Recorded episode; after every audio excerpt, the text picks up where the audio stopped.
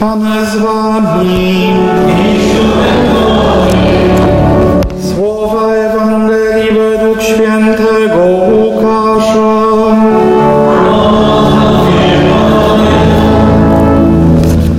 Gdy ukrzyżowano Jezusa, lud stał i patrzył. Lecz członkowie Wysokiej Rady drwiąco mówili, innych wybawiał. Niechże teraz siebie wybawi, jeśli On jest Mesjaszem, wybrańcem Bożym. Szydzili z Niego i żołnierze, podchodzili do Niego i podawali Mu ocet, mówiąc Jeśli Ty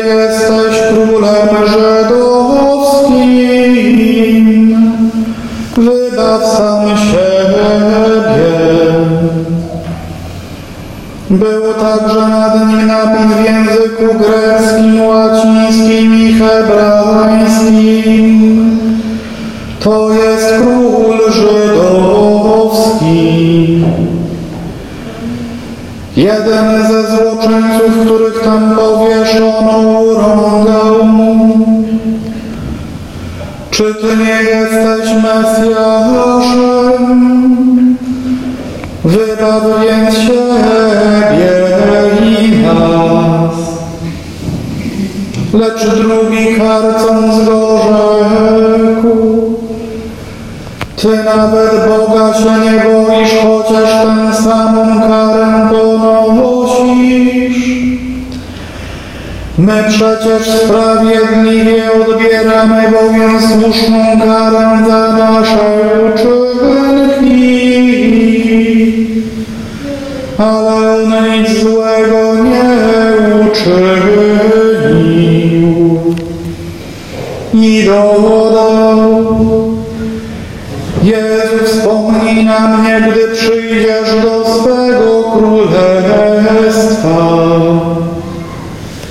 Jezus mu odpowiedział, zaprawdę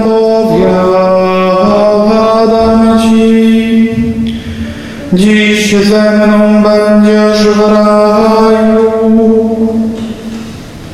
Oto słowo Pańskie.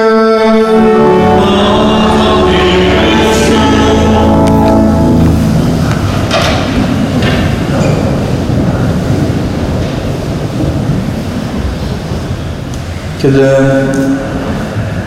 spogląda się na scenę przedstawioną w dzisiejszej Ewangelii, tak na pierwszy rzut oka nie ma w niej nic królewskiego. Mamy opisany moment, w którym dokonuje się wyrok śmierci wydany na trzech mężczyzn. Oni już są ukrzyżowani. Przybici do krzyża konają.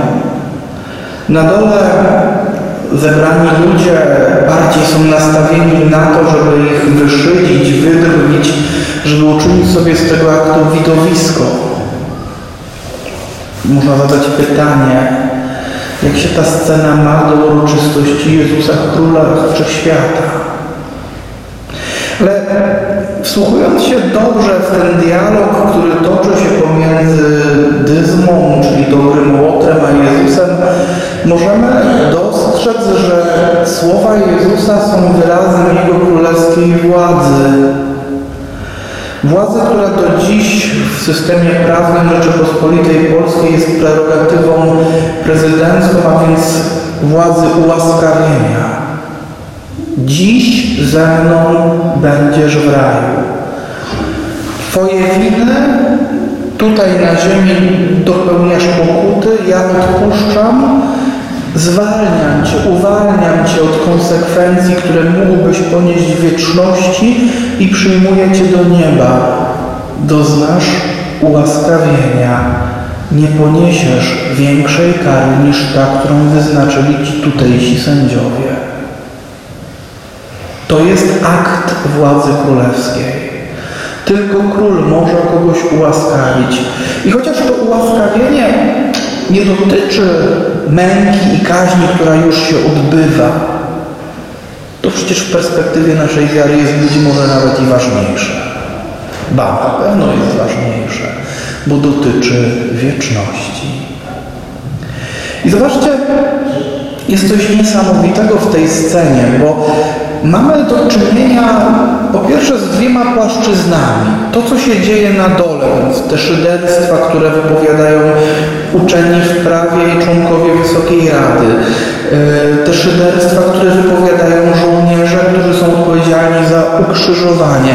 To jest jak gdyby jedna część. Nawet tablica przybita do krzyża z wykazaniem winy Jezusa, ten jest król żydowski, jest w jakiś sposób szydercza, choć tutaj Piłatowi nie do końca się udało, bo chcąc nie chcąc napisał prawdę. Jezus jest królem. Nie tylko żydowskim, on jest królem całego świata. On jest królem w dużo większym zakresie niż Piłatowi mogłoby się wydawać. Ale pisał tą tablicę z szyderczym zamysłem. No bo przecież trudno wyobrazić sobie króla w osobie ukrzyżowanego skazańca. Krzyż odbiera godność, nie tylko dostojeństwo. Korona cierniowa jest zwykłym szyderstwem z korony, którą wkładano królowi na głowę. Ale mimo to wyrok opisany przez Piłata wykazuje więcej prawdy niż ktoś mógłby przypuszczać. A Jezus nie bacząc na to ułaskawia dobrego Łotra.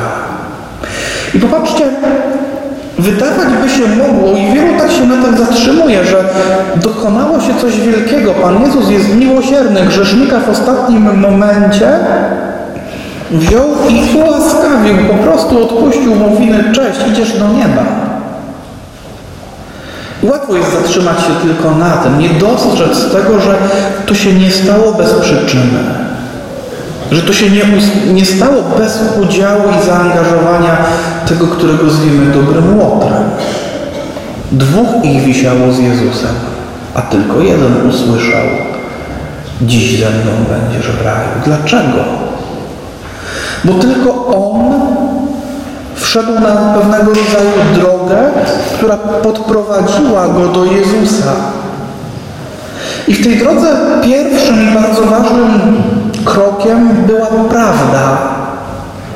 On poznał i uznał prawdę o sobie samym. Kiedy jego towarzysz, najprawdopodobniej kolega, z którym wspólnie czynili to, co doprowadziło ich na krzyż. A jeżeli się spogląda na historię, to ukrzyżowanie nie było karą stosowaną od tak sobie. Trzeba było się w cudzysłowie zasłużyć władzy rzymskiej. Trzeba było być odpowiednio złym w tym, co się czyniło, tak? Albo być buntownikiem przeciwko władzy cesarza, albo jakimś rozbójnikiem, mieć na swoich rękach krew przelaną wielu ludzi. Nie krzyżowano od tak sobie za byle co. Więc oni mieli poważne winy na sumieniu. Jeden z nich, ten, którego znamy pod imieniem Gestas, zły Łotr, cały czas próbuje zgrywać chojraka. Zobaczcie, on przedstawia siebie jako jeszcze silnego. On próbuje zastraszać, udowadniać nie wiadomo co. Jest przybity do krzyża. Nikt się już nim specjalnie przejmować nie będzie, ale on próbuje zgrywać tego silnego. Urąga, krzyczy, nie jesteś Mesjaszem, no wreszcie zrób coś. Wybaw siebie, wybaw nas. Ten drugi zaczyna od czegoś innego. Zaczyna od prawdy. I mówi, my przecież sprawiedliwie ponosimy słuszną karę za nasze uczynki. On nie wybiera się przed Jezusem. On nie próbuje zgrywać świętego. On staje w prawdzie. Ja nie wiszę na krzyżu za darmo. Mnie ukarano za to, co uczyniłem złego. Więcej. To jest dopiero pierwszy krok. Drugim krokiem jest uznanie tej winy i żal. to jest słuszna kara. Ten nic złego nie uczynił. Przyznał się, pożałował i zwrócił się do Jezusa. Jezu, wspomnij na mnie. I zobaczcie, on nawet nie próbuje wskazać Panu Jezusowi, co on ma dokładnie uczynić. Ty po prostu o mnie pamiętaj.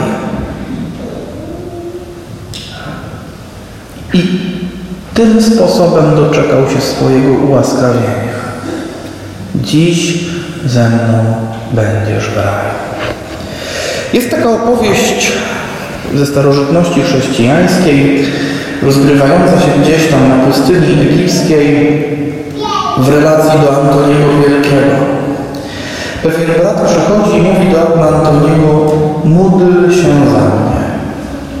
A starzec mu odrzekł, ani ja się nad Tobą nie zlituję, ani Bóg, jeśli Ty sam się nie zdobędziesz na gorliwą modlitwę.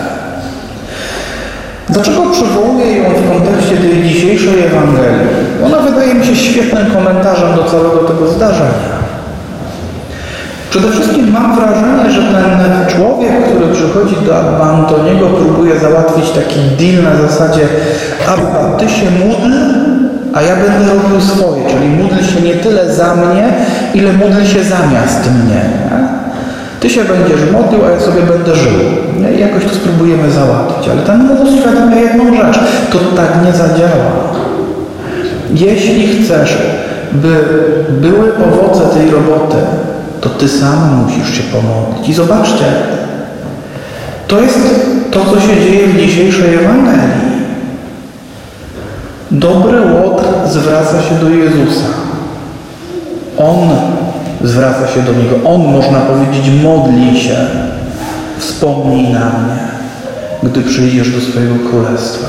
I to wcale nie znaczy, że ktoś nie modlił się za dobrego łotra, bo możemy sobie całkiem łatwo wyobrazić sytuację, w której jego matka, być może jacyś krewni, rodzice z płaczem, żalem modlili się przez pół życia tego człowieka, kiedy on tam rozbójnikował sobie gdzieś na drogach Palestyny, żeby on się wreszcie nawrócił, żeby on wreszcie zmienił swoje życie, żeby jego serce wreszcie to dostrzegło zło, które czyni.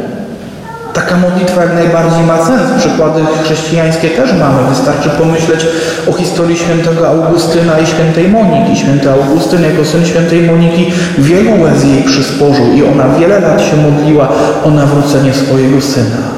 Ale dopiero ten moment życia Augustyna, w którym on zwrócił się do Boga, którym on powiedział, Panie Boże, bez Ciebie ja nie dam rady, ja muszę zmienić swoje życie, nawrócić się do Ciebie, stał się przyczyną rozlania się łaski w jego życiu. Do tego stopnia, że Augustyna też czcimy jako świętego biskupa, doktora Kościoła, który uczy nas wiele o Panu Bogu.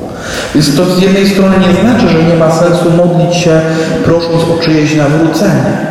Ale my musimy pamiętać, że tej, w tym budowaniu relacji z Panem Jezusem musimy być jak dobry łotr. Musi nastąpić ten moment, w którym to ja zwracam się do Niego. W prawdzie, w żalu za grzechy, które popełniłem i z nadzieją. Tą drogę przeszedł dobry łotr i tą drogą doczekał się odkupienia. Inaczej to nie będzie działało. Pan Bóg w całym swoim miłosierdziu nie zbawi mnie wbrew mojej woli.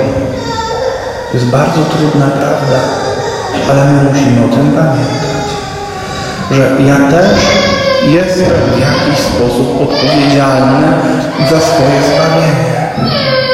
Że we mnie musi być wola spotkania się z Nim, że we mnie musi być ten moment, w którym ja się do Niego zwracam. Ten moment może być wymodlony przez innych, ale on musi nastąpić.